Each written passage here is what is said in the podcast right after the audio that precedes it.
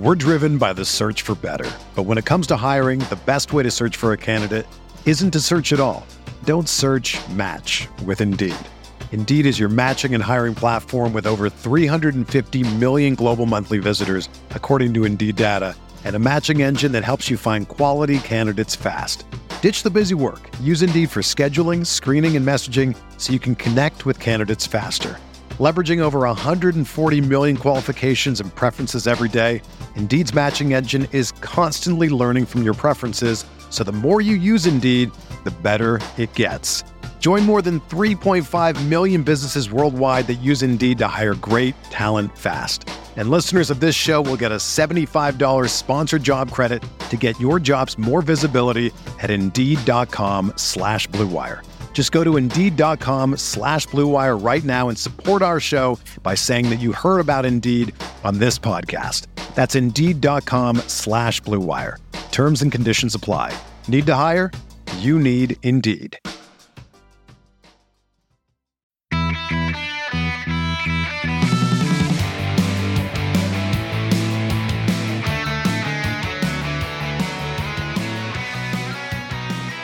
Welcome to episode 268 of the Barcelona Podcast, brought to you by the Blue Wire Podcast Network. I'm Dan Hilton, and with me today is Levon, better known as Barcelev. And Levon, it's a hot one here in the USA, but this is a podcast, so I mean, I guess nobody cares. You're the only one who gets to really see me sweat. Barcelona summers get plenty sticky as well, so don't worry. I'll be swimming in sweat in no time. Yeah, I mean, it's pretty simple. Unlike when it's Champions League season, it's the Euros, so there's going to be nothing that's going to make you sweat. I don't have any fancy questions or anything to trick you.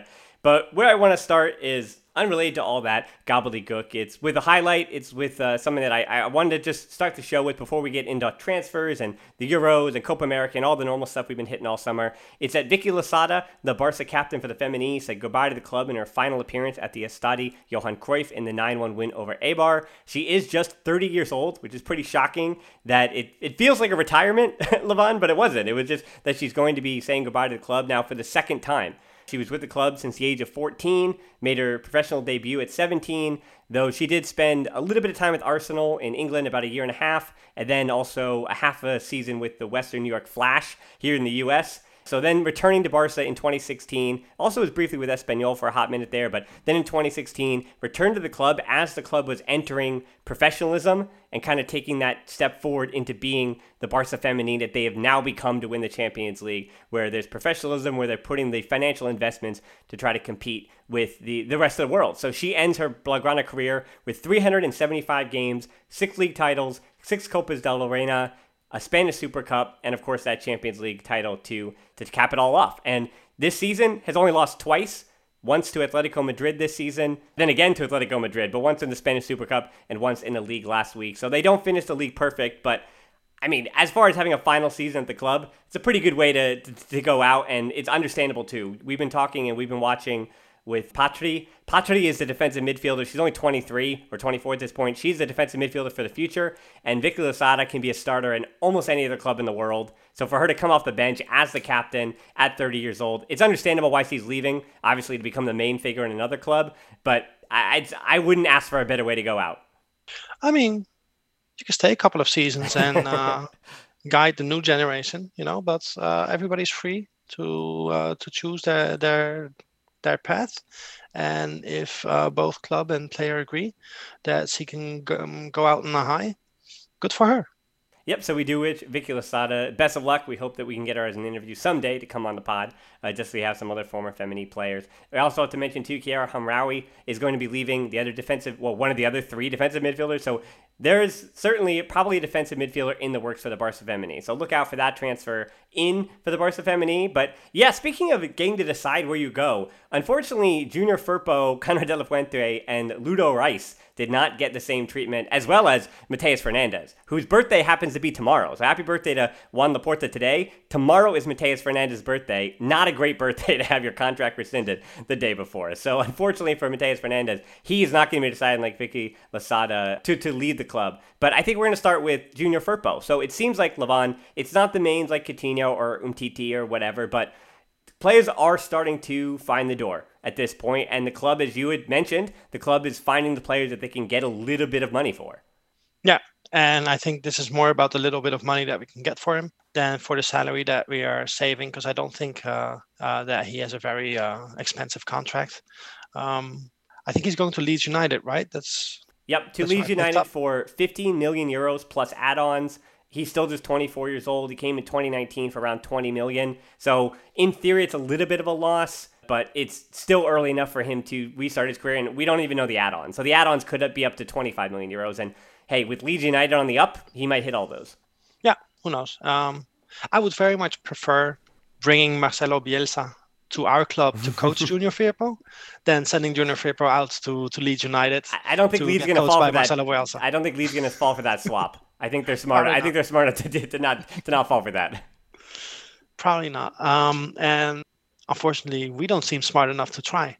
But uh, best to Junior Firpo. He's uh, he seems like a very humble guy it's it's funny because he's the first Dominican to ever play for for Barcelona, and especially in my neck of the woods here in Barcelona, uh, the streets are crowded with Dominicans. But when you see an interview with Junior Firpo, he is not like any of the Dominicans here because all of the Dominicans they have their their, their Dominican swagger, they have a Dominican accent. But Junior Firpo, he he was brought up in in some kind of village in Andalusia, mm-hmm. and and he speaks with a Spanish accent. He yeah. I think he has a Spanish girlfriend, so I don't know. Not that any of that matters. Uh, I wish the best to the guy. Uh, I uh, I'm sorry it didn't work out for him. He seemed like a decent guy. Yep. Um, and I don't think he's a, as bad as a footballer as uh, a lot of people make him out to be. No, not at all. I was. It was one of those where I feel like I've been pretty good over the four or five years doing this. The track record I've had, where if I'm excited about a player, I generally get it right, and then if I'm you know weary about a player coming in, then it usually doesn't work out for that player. You know, I've, I have the ones that I've gotten right, Pjanic and Coutinho. Yeah, there are ones that and then for Junior Firpo, with Ferland Mendy going to Real Madrid, that was my first choice. He goes to Real Madrid. So I thought Junior Firpo for Barca to pick him up for 20 million in 2019 at the age of 22. I thought that was really good value. At the time, he had made 43 appearances for Real Betis with five goals and seven assists. And then since that time, he made 41 appearances for Barca with two goals and three assists. This year was just 18 appearances total, one goal and one assist. But this year he played at left midfield, he played at left back, he played at right center back, he played at left center back. He was all over the place this year, basically trying to figure out anywhere he could be fit in. And so I do really like the move to Leeds United because if there's one guy to figure out how to use a wing back like Junior Firpo or figure out how to use him either as a left center back, a right center back, or as a wing back, it's going to be uh, Marcelo Bielsa. So I'm excited to see Junior Firpo continue on his career. Yeah, and I wish him the best of luck, but that also means that Barca now have less depth at left back. And, you know, you have to say he still made 18 appearances, so he still was technically the backup left back for Jordi Alba. And they're going to have to figure something else out. I do worry for his hamstrings under Bielsa. You know, they mm. that, that they might suffer. Uh, I, I also I agreed with the move. I was not um, one of the biggest fans of Cucurella, uh, who was at Barca B uh, when I think we we sent him to Getafe, right? Yeah, that was his first. Uh, was his it was Eibar, then Getafe. Yep. Ah, right, right. Thanks, Eibar and then Getafe, because I saw I, I saw Cucurella plenty when uh, when I went to the mini to mm-hmm. uh, watch Barca B games, and I always thought that he was extremely weak uh, positionally. Uh, he always got in a lot of trouble. I'm happy that he is doing well elsewhere, uh, and I never really regretted selling him or sending him out on loan, even though we didn't get proper value for him. Then at the same time, sure, Firpo, we we signed him for 18 million. We sold him for 15. So you can argue it was worth a chance, but in the end, with so few games that we have given him, we might as well we might as well have given these games to to Cucurella. Well, so yeah, well, I think what what you're on to is that for Cucurella, he succeeded as a professional as a left winger, not as a left back. So to call Cucurella a left back and to, to question his positional defensive sense of the left back, I think is fair because that's not what he's broken in as being a really good professional as. He's, he's a really good professional as a left winger. And for Junior Firpo, uh, it's wherever Bielsa sees him, but he came to Barcelona to be the backup left back.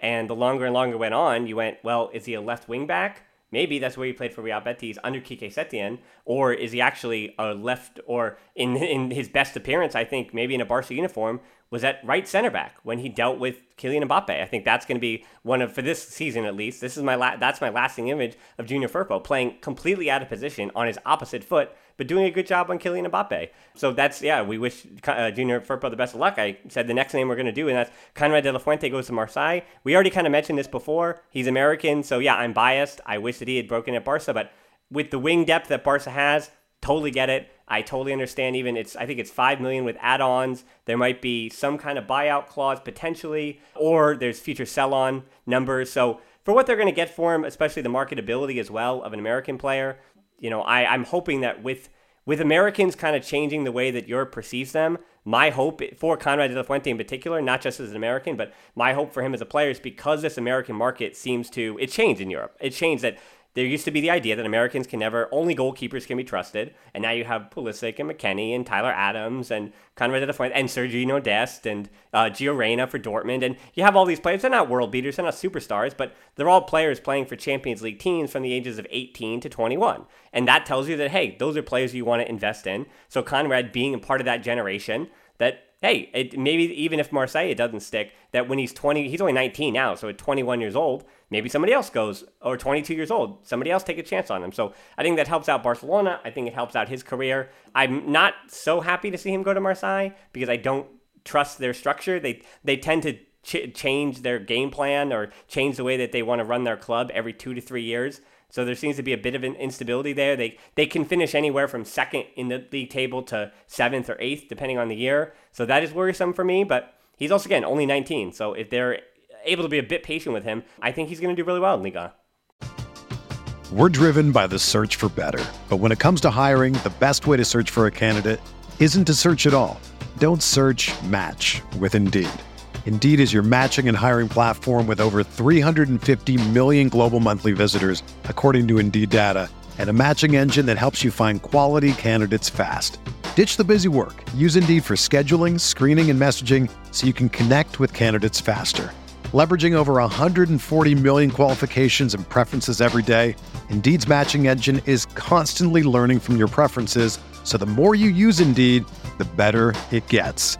Join more than 3.5 million businesses worldwide that use Indeed to hire great talent fast. And listeners of this show will get a $75 sponsored job credit to get your jobs more visibility at Indeed.com slash BlueWire. Just go to Indeed.com slash BlueWire right now and support our show by saying that you heard about Indeed on this podcast. That's Indeed.com slash BlueWire.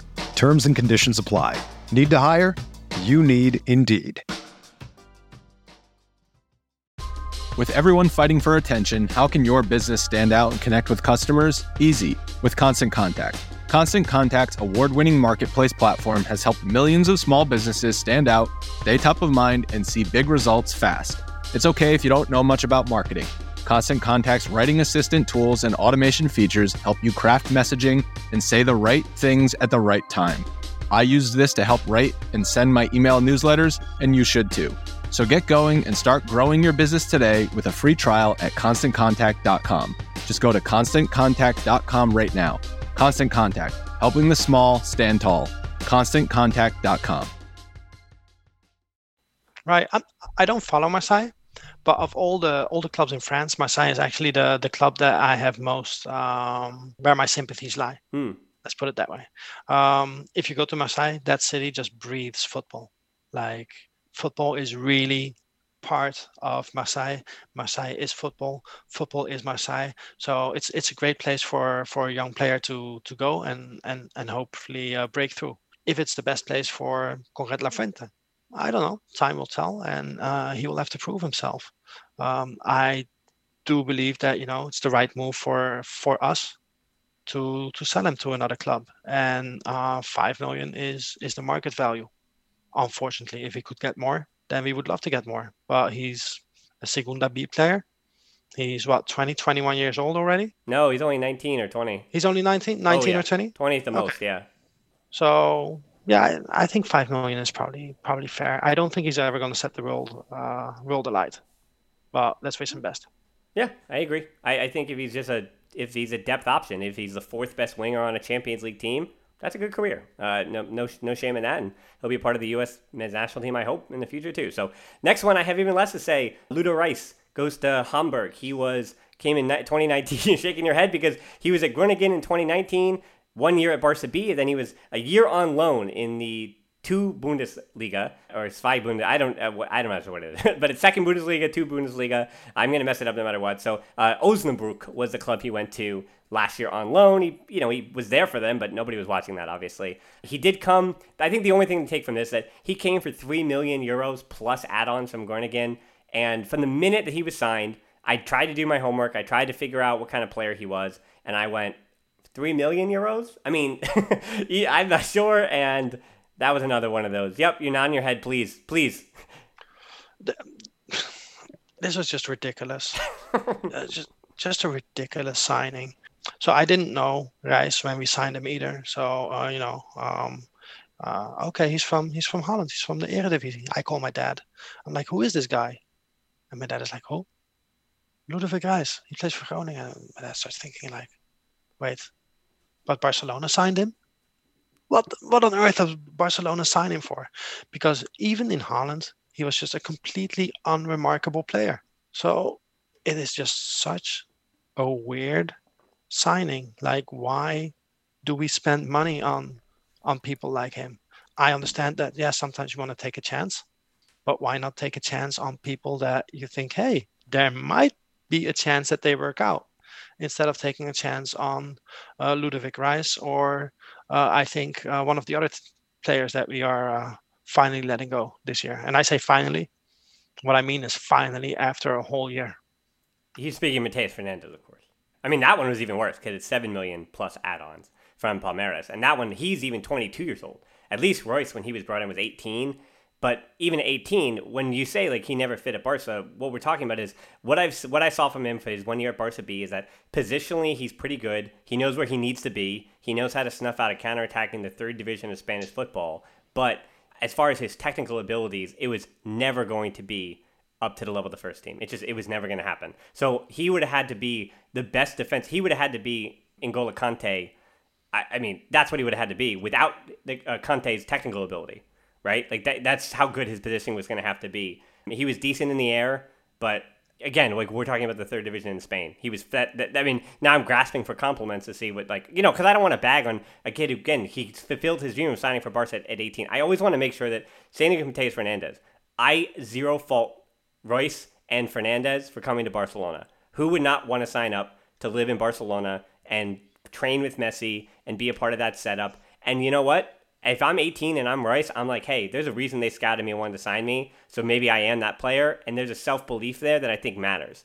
Mm-hmm. And so I don't blame the players at all. That's like, that's not, I just want to make sure we're going, we're going about it in that way. Um, but same thing for Royce, it's undisclosed. It might even be a free transfer. And then Matheus Fernandes is worse though, because they rescinded his contract meaning they ate what they bought him for, the seven million plus add-ons, and now they have to eat the rest of his contract. But um, it just tells you that not only was he not going to have any part of this, but I think that move indicates that Laporta and his board don't want to waste any time. They cannot waste their time on the phone trying to figure out a new home for Matheus Fernandes. There are bigger fish to fry in this transfer market on trying to get rid of players and sell players on. That this was one where they said, "Hey, we're just going to eat the cost on this, just so that we're done with this business completely." And that's even right. more disrespectful, I think, to the player. No, it's good for the player. It's good for the player. It's just disrespectful. It's, it, I mean, as far as like no, what happened to his contract it, he's young. He can. He still has his whole life in front of him, and he just earned the money of uh, the next four years all in one go. It's true. If you know, if, if my employer tells me, you know, hey, would you like me to pay you the next four years of salary, and you know, you stop working for us tomorrow, then you can guess what my response will be. With all respect to my employer, I'm probably going to say, uh, let me think about it. Yeah, I'll do it. So I, I, I don't think it's uh, bad for him. Um, I've heard from a person who who met him and uh, and talked to him fairly early on this season, uh, who's that he seemed completely oblivious that he did not have what it takes hmm. to to make it at, at Barcelona. That he, he seemed like a genuinely nice kid, and he was just very very happy to be at the club, uh, very convinced that uh, that he would get playing time, that he would make it.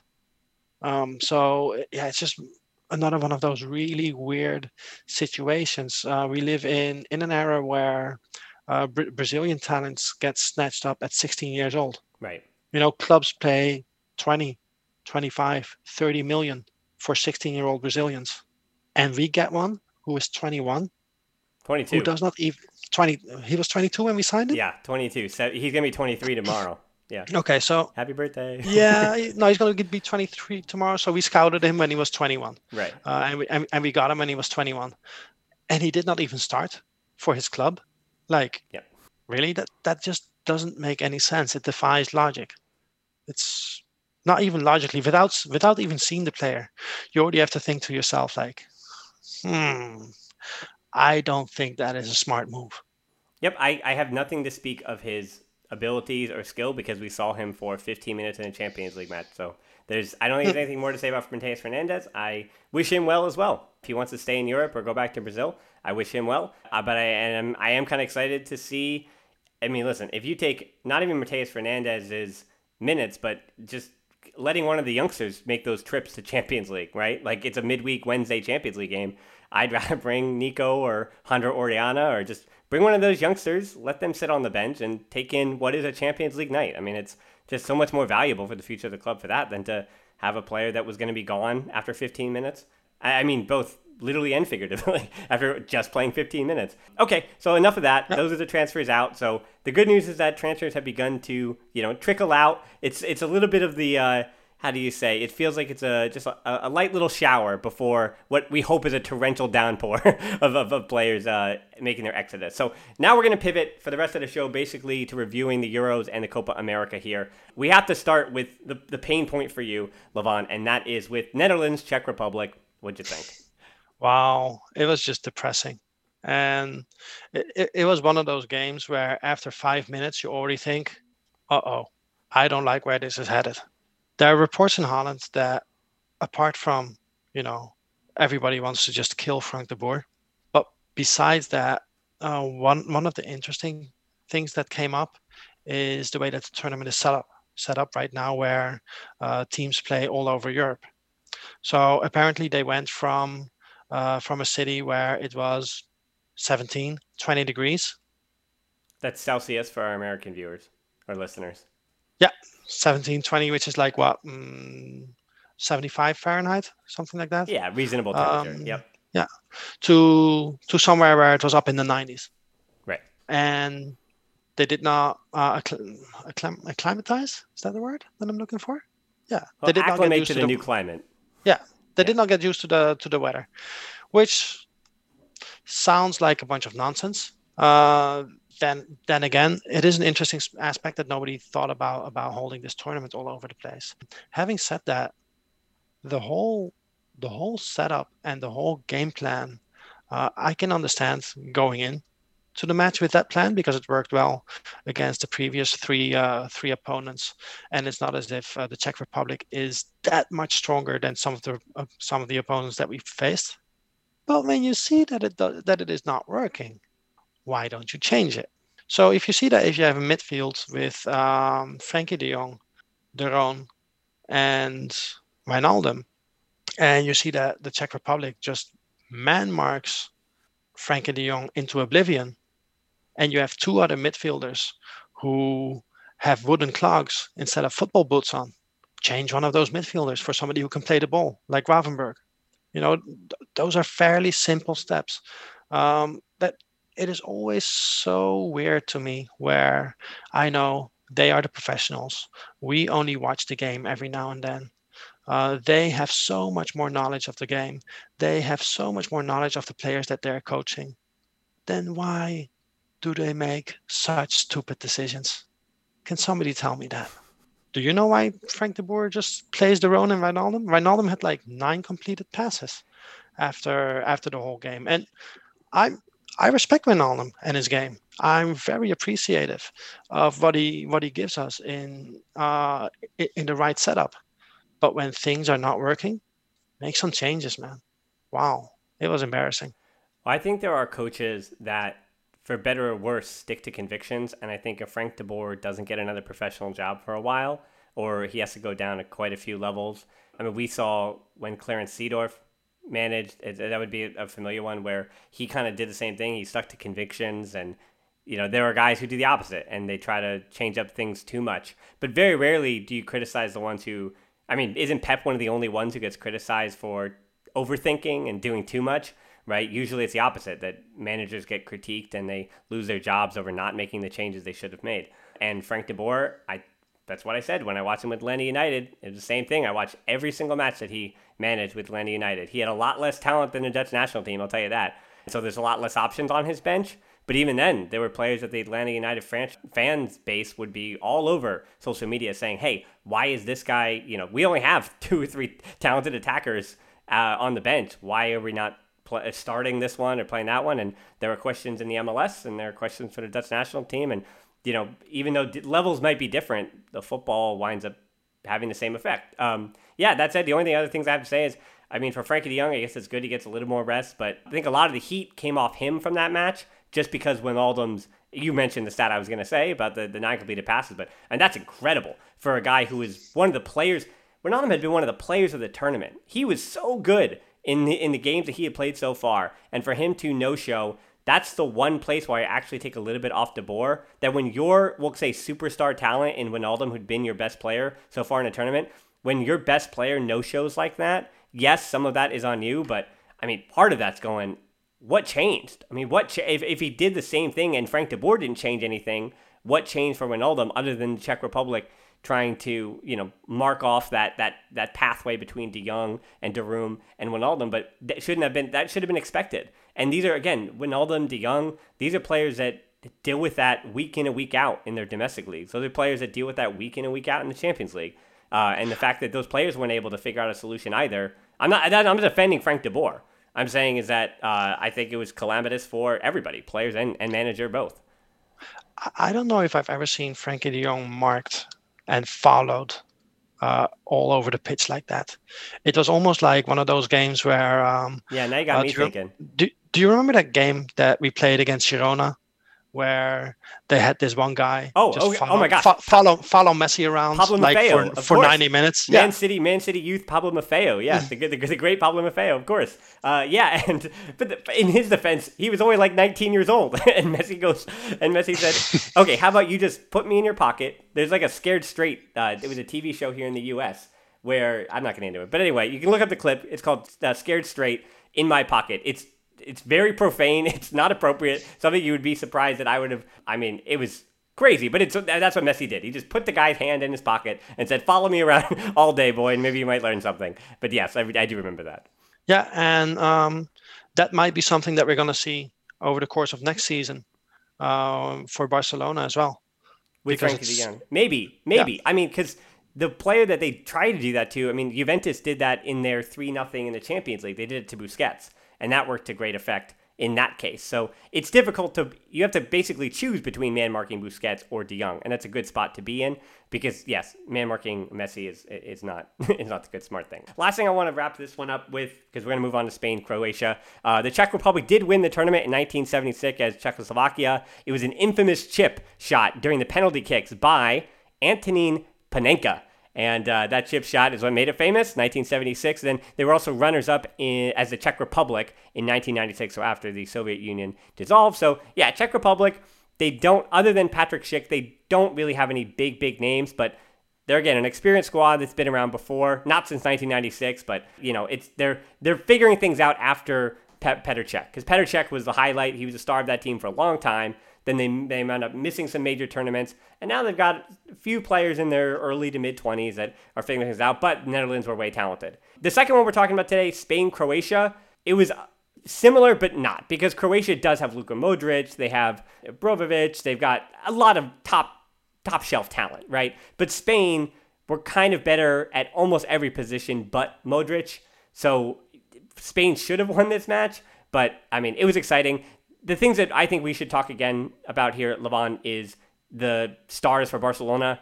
I mean, I think one of the reasons Spain won this, I mean, we could talk about the other players, but Pedri, Busquets, Garcia, Alba, I think that's who we should focus on. So I'm going to let you go first on the Pedri point. Pedri was just amazing. What, what, what a player. What a player. And it's kind of like, okay, we used to compare him to Iniesta because he does like some moves Uh, he ve- very clearly like uh, emulated Iniesta when he was a kid, but I don't think he has that magic that Iniesta has. H- however, uh, as far as setting the tempo goes, I think that's where he will uh, evolve towards more distributing the ball and setting the tempo of the match than taking players off the dribble and and things like that. Uh, and in this sense, he always knows where the space is. He receives the ball. He, he knows which way, which way to turn his body, where the escape route lies if he is under pressure. Uh, it's just a delight to watch. Um, I just hope because there was this news report coming out that he's going to the Olympics. Yep, with Eric and, Garcia. And, with Eric Garcia, and for and then I thought, okay, that sucks. But isn't the Olympics in like 2022? And then, then I googled when the first game was, and it's it's like the 20 the 23rd of July. Yep. and that is just insane. Yeah, it's it's, it's going to be a hundred and it's going to be like hundred and six or something, hundred and seven matches for him in a calendar year. That's t- it's too much. It's too it's much. ridiculous. Even eighteen it's, is too much. It's absurd. I can see Eric Garcia going because, frankly, he needs to practice.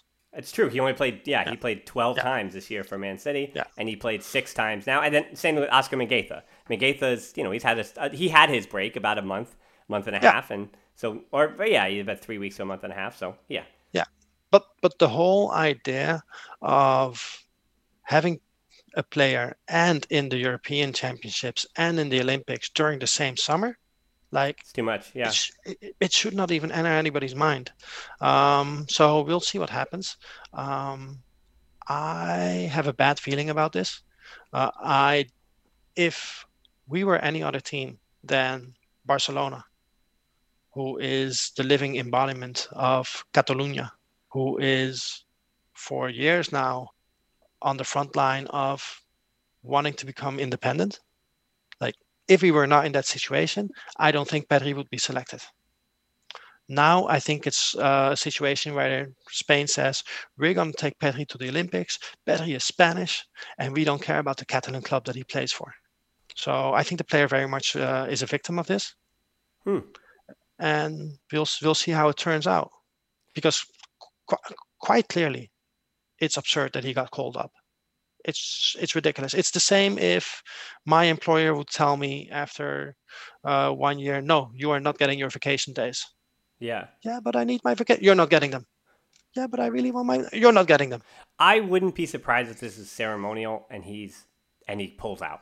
I it, depending on how far Spain goes. I mean, yes, they're in the quarterfinal now, but I wouldn't be surprised if they let's say they do beat Switzerland and move on to the semifinal.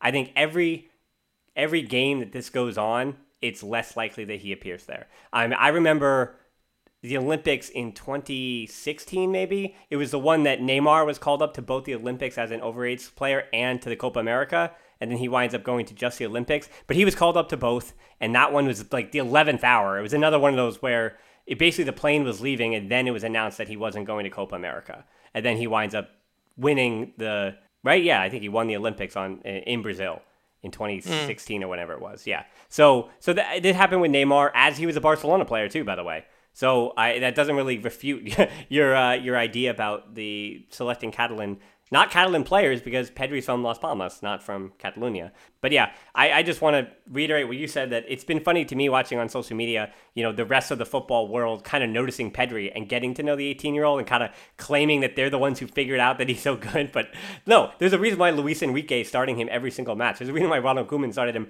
every single match next to Messi. There's a reason why he's the youngest player to ever start in a Euro knockout. So eh, what, what makes him most incredible, I, I think you did a good job explaining the tempo and I think it's just that he does exactly what any manager asks of him because Luis Enrique and Koeman are not asking the same thing of him. And to see how he has contorted and changed his game and adapted to the way that Luis Enrique wants to use him, again, the way he defends when he needs to, he controls the play when he needs to, and he takes chances with the ball when that's what, you know, Luis Enrique is asking him to be a bit more direct because obviously there's no Messi in this squad. So Pedri is the one who has to kind of make a few more decisions. And then just that game against Croatia, he contributes directly that to, to what was the buildup that resulted in at least two of those goals, particularly the second one that uh, Azpilicueta, uh, Azpilicueta there we go, uh, headed in. That one is it was I'd say 60% Pedri, you know, leading up to that. then he gets credited with that own goal, but obviously, and the broadcast here in the U.S. was good to mention it. Yeah, not his fault at all. You know, uh, you know, Simon has got to have that figured out. So yeah, Pedri, we're going to continue to praise him. We're lucky that he's at Barcelona, and we're hoping that he gets some kind of time off. I agree. Yeah. yeah. I, I will say that you know to your comment that there is a reason that he's the youngest Spanish player ever to play in a knockout game of a of an international tournament. The reason for that is that Ansu Fati is injured. That's true. Well, I don't know. I don't know because he is a month younger than Ansu Fati. So if they both played in that oh. game, then Pedri would still always be a month younger. So cool. Pedri is going to continue cool. to rack up me. the youngest ever twos. so um, on the other edge of the age spectrum, though, is Sergio Busquets, who, after just like Messi, I feel like people run out of words, and because you don't ever truly understand what he is. I, I do want to mention there was an athletic article that I was reading. I, I want to credit this because it inspires this conversation from Dermot Corrigan, who's a really good journalist. You can read him on the Athletic.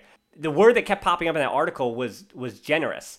That and generous in the sense that Luis Enrique had said this week that he's generous in the way that he's willing to toe the line of getting yellow cards. 21 yellow cards and 123 caps been never sent off uh, generous at doing the right thing, whether that's a tactical foul, whether that's rolling on the ground, and his willingness to be the bad guy in the media, in the perception of the media, by crying more than other players, or just by being a little bit more of a character in that way.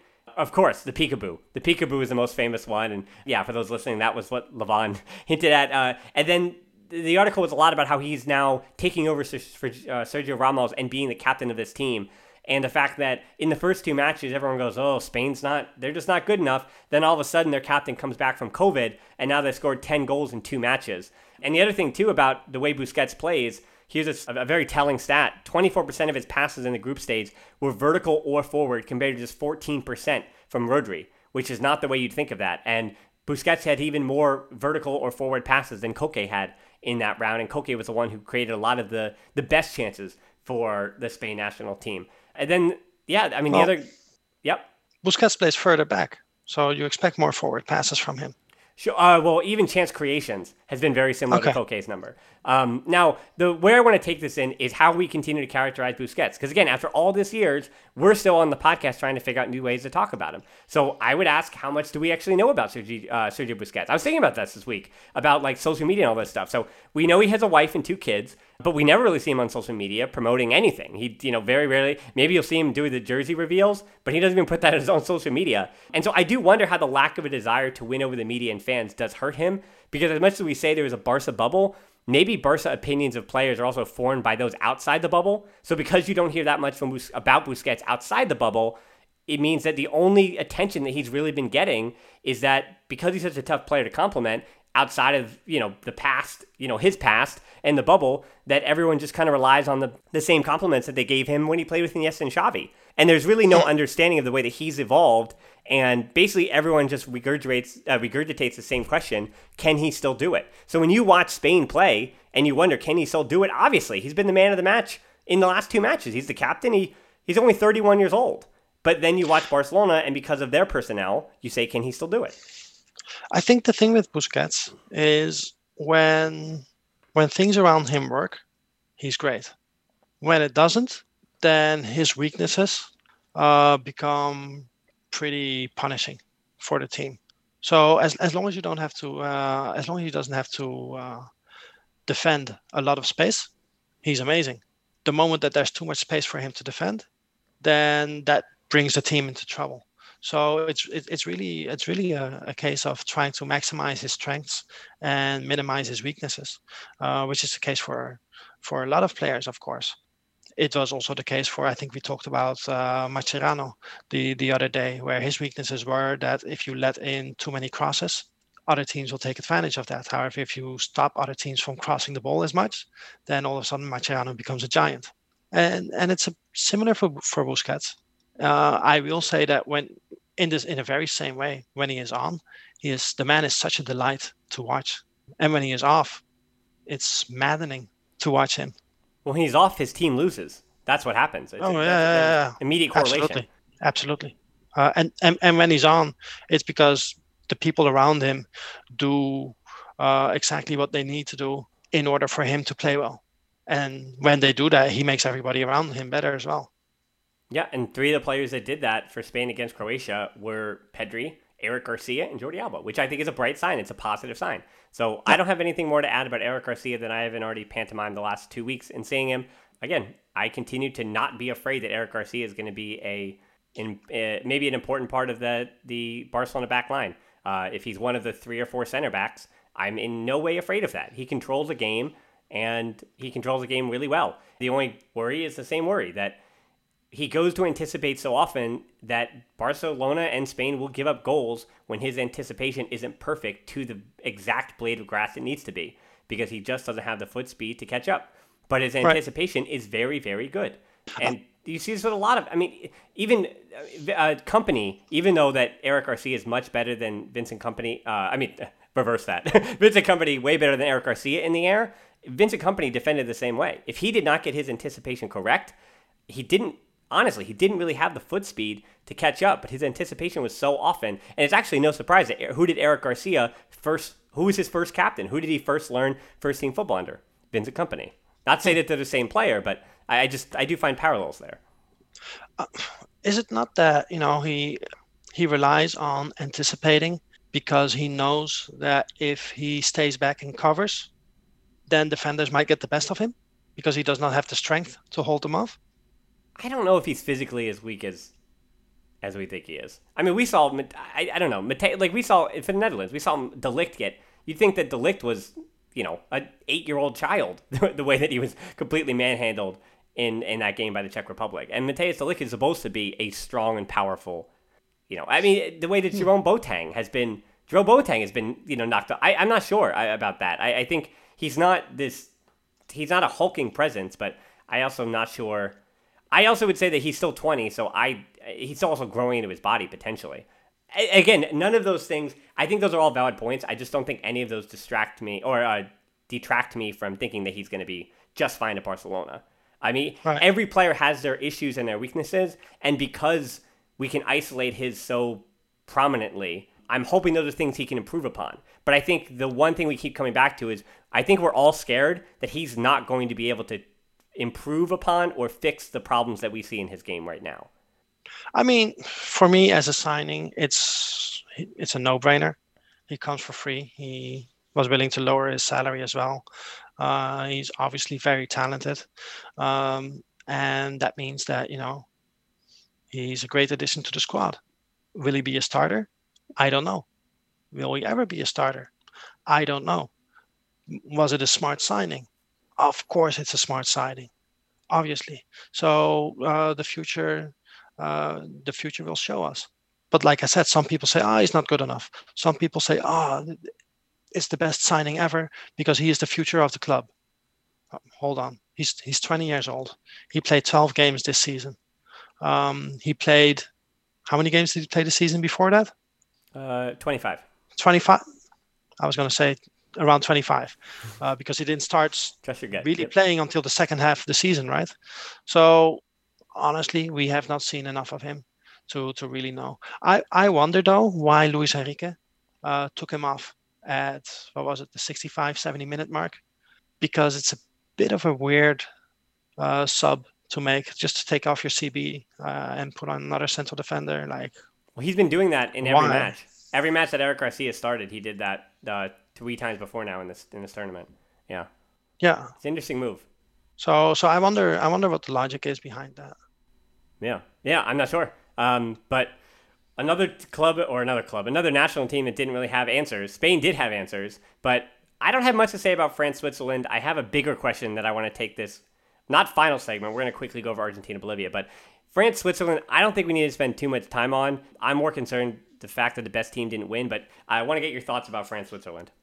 I thought France played uh, better than Switzerland. Obviously, they created a lot more, uh, but because they uh, are a vastly more talented team, at three-one, they thought, "That's it, c'est fini.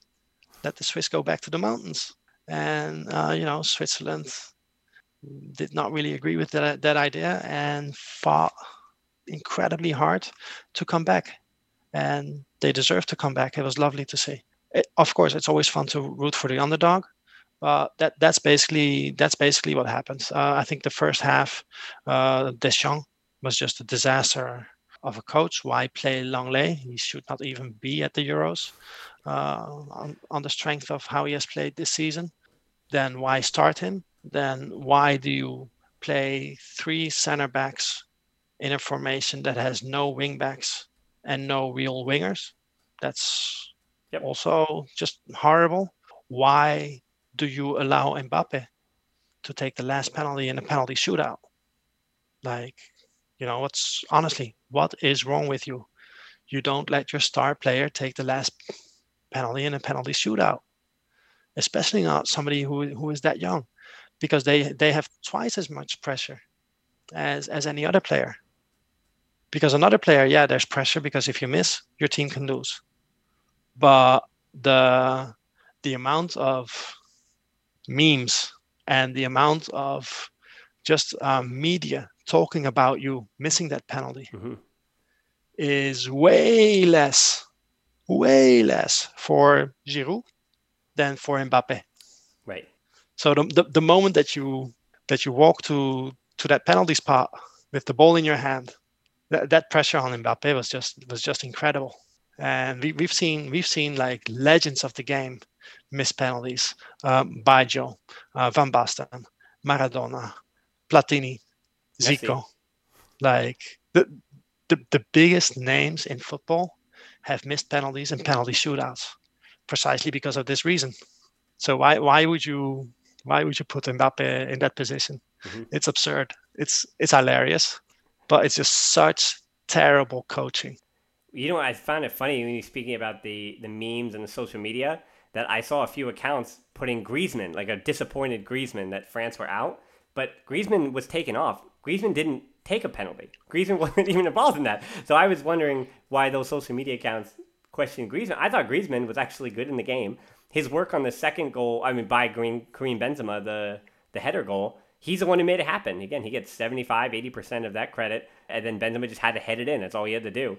And this coming obviously after Benzema's incredible touch on the first goal. So I, I kind of whispered that that compliment, but boy, Benzema's he's good. But you know, I don't have to get into that. But as as bad as Clement Lenglet was, though, you mentioned about the first goal that Seferovic just out jumps him. The second goal was basically the same thing, and then Rafael Varane was so far behind him that he didn't even get out jumped like Lenglet did. He was just completely off the mark. So if I have to say, oh boy, Barcelona have to bring back Lenglet, but then I was like, oh well, Real Madrid have to bring back Rafael Varane. So you live you live with it. You live with it. Um, no, I think. I think Varane is better. No, uh, I'm not arguing that, but I just, a lot better than Lenglet. I, am not arguing. I'm just saying that if you're going to trash the Barcelona center back, you got to make sure you throw the Real Madrid center back under the bus for that Switzerland one yeah. of the Switzerland goals as well. And then the third I, one, obviously, for Pogba to have that Golazo he scores, and then to be the reason why Switzerland comes right up the middle for the third goal.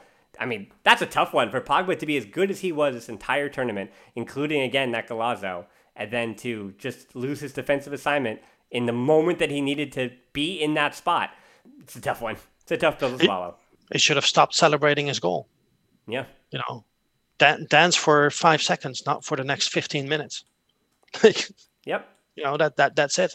Uh, France thought them thought they were too good, and that you know Switzerland would just uh, curl up in the corner and cry. Yeah.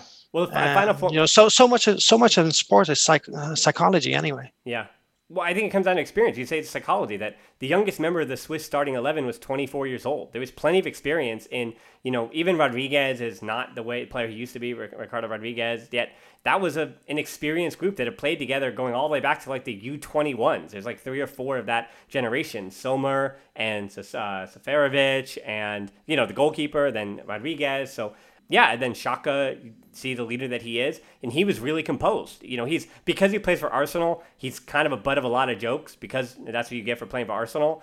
But I thought he was just so composed and he, he was ready to lead his team as a captain. So uh, all that quality for France didn't matter. That said, here before we do Argentina Bolivia to end the show, I want to do a quick. How often does the best team not win the tournament because France is out? Right? They were we agreed they were kind of the best team. They were the favorites. Here we go. 1960, the first champion of the Soviet, the, the, which was the Soviet Union, they beat Spain in the quarterfinals because Spain withdrew from the tournament. Uh, and at that time, Hungary was probably the best team in the world, but they also didn't show up after the World Cup and what happened in Hungary. So, 1968. Italy qualifies for the final of the 1968 tournament that they won by winning a coin toss after a goalless semifinal with the favorite, Soviet Union. Okay. West Germany were the best team in 1972, which they won. 1976, which they won. Or sorry, 1976, which they lost to Czechoslovakia, as we already discussed. And then they also won in 1980 when West Germany were once again the best team. 1988, Netherlands are the best team in that instance. Denmark in 1992 when, yes, they had Michael Laudrup, of course, sure, and a bunch of good players. But they were only invited to the 1992 Euros to take the place of Yugoslavia, who had been expelled from the tournament. So Denmark winds up winning a tournament that they probably shouldn't even have been at. 1996, Germany wins it, who had an argument for being the best in the tournament. But honestly, the best team that year was probably Portugal with their golden generation with Luis Figo and Rui Costa. So, I mean, again, Germany, we're splitting hairs on that one. France in 2000, we're coming off the 1998 World Cup. That makes sense. They were a really good team. Greece in 2004 beating Portugal on home soil. Duh, Greece not the best team that year. Spain in 2008 and 2012 were the best team. Portugal beating France in 2016. I don't want to hear it. Portugal obviously were not the best team. And then whoever wins it this year was clearly not the best team either in this tournament. They're, yeah, nobody. Yeah, definitely not. You can maybe argue Belgium, who I think at this point, I mean, could win it, but it was France. It was always it was always going to be France. But yeah, so it's it's tournament play. I don't think we. I, it got me thinking that I think domestic campaigns like the Liga let you know who was the best team in Spain that year.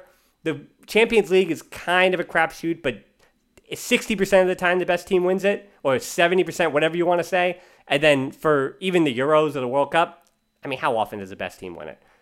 I mean, when you go back in history, uh, your judgment of uh, is the best team is also partly determined on which team won the tournament.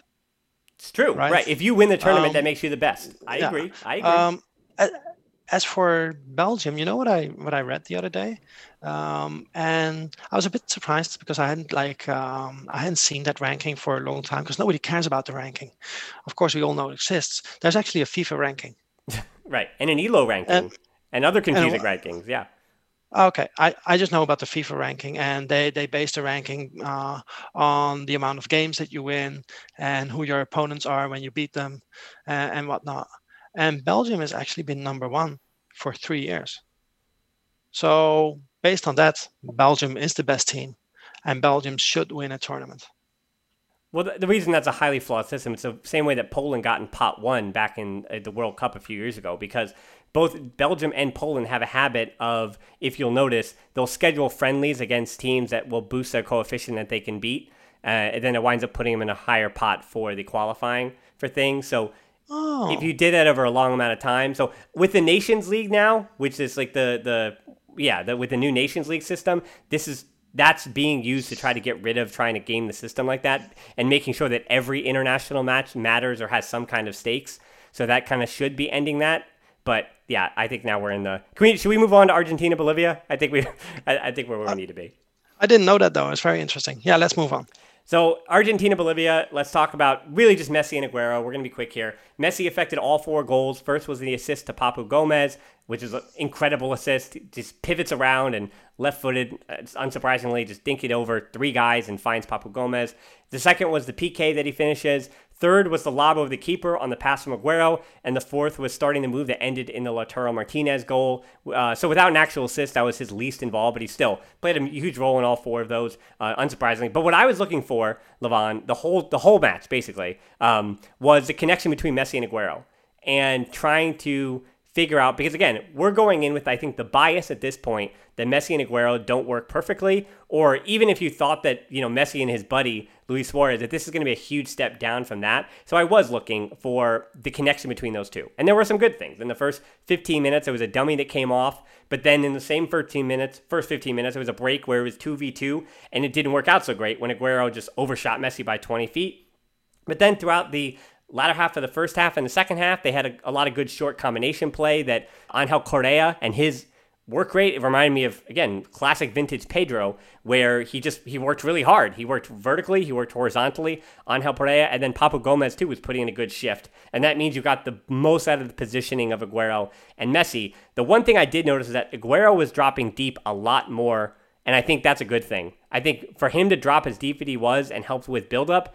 Now, on the counter attack, that's not great. And the only time Bolivia really countered, they countered through the middle after Aguero would drop deep. But Bolivia was so behind Argentina, if you will, in this game that it didn't really matter. Even when it was 3 1, Argentina were far, far superior. But Barca are going to be far superior than a bunch of teams in the Liga. So it's not like this is not something that we're not going to see later on down the road. Yeah, but teams in La Liga are tactically a lot stronger. I very uh, much agree. th- yes. Than than Bolivia. even Bolivia though would finish look at the- 20th in the Liga. Yeah, when you, when you look at individual talents, the talent gap might be uh, might be similar, because of course Liga clubs are more talented than Bolivia as well. But Barcelona is more talented than Argentina. Yeah. Um, but the whole tactical preparation, like there, there's no comparison. So we'll we'll see what happens there. I'm I'm glad that Messi is having a good tournament. I hope that he wins it. Let's see what happens. It might. Um, at the same time, uh, Laporta told us that you know he wants uh, Messi to renew his contract either on Messi's birthday, which was I think the 24th, Mhm. or Laporta's birthday, Which is today. which which is today. Let let me go real quick to Mundo Deportivo to see if we have any news here. There's, no, there's nothing more fun than breaking news on a podcast. And what's Oh. more fun is when you don't break news on a podcast. it doesn't seem like there's any there's anything new yet. Not, nothing, nothing yet. Sweden against Ukraine uh, in prolongation right now. So um, I think we'll probably finish this podcast right on time for us to uh, to check the penalty shootout. Yeah. Um, well, the the only the point is that it does expire. That being Messi's contract tomorrow on the 30th Yep. of June. So uh, by the time this is in your ears, this is probably resolved. So I think I don't know, Levon. I think it's time for us to resolve this show. So thanks again. I think we hit everything. Final word from you. Uh, Visca el Barça.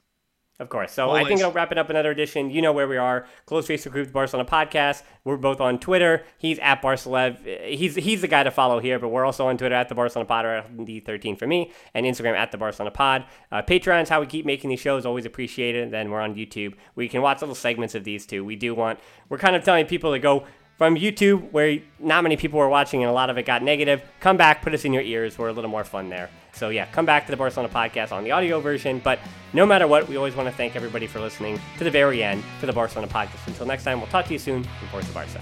Forza Barça, everyone. Ciao.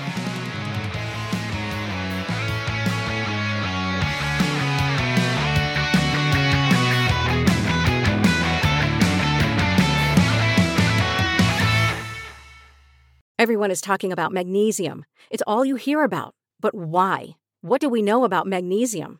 Well, magnesium is the number one mineral that 75% of Americans are deficient in. If you are a woman over 35, magnesium will help you rediscover balance, energy, and vitality. Magnesium supports more than 300 enzymatic reactions in your body, including those involved in hormonal balance. From functional medicine doctors to mental well being and female hormone experts, we all know that magnesium is the one mineral to improve all aspects of well being and health. But which one? Magnesium Breakthrough from Bioptimizers, the trusted choice recommended by leading experts with seven best absorbed forms of magnesium to ensure your body receives the support it needs for overall well being. Go to bioptimizers.com slash balance today and use code BALANCE10 for 10% off. Support your journey to wellness at B-I-O-P-T-I-M-I-Z-E-R-S dot com forward slash balance. Magnesium Breakthrough from Bioptimizers, your foundation to optimal health and vitality.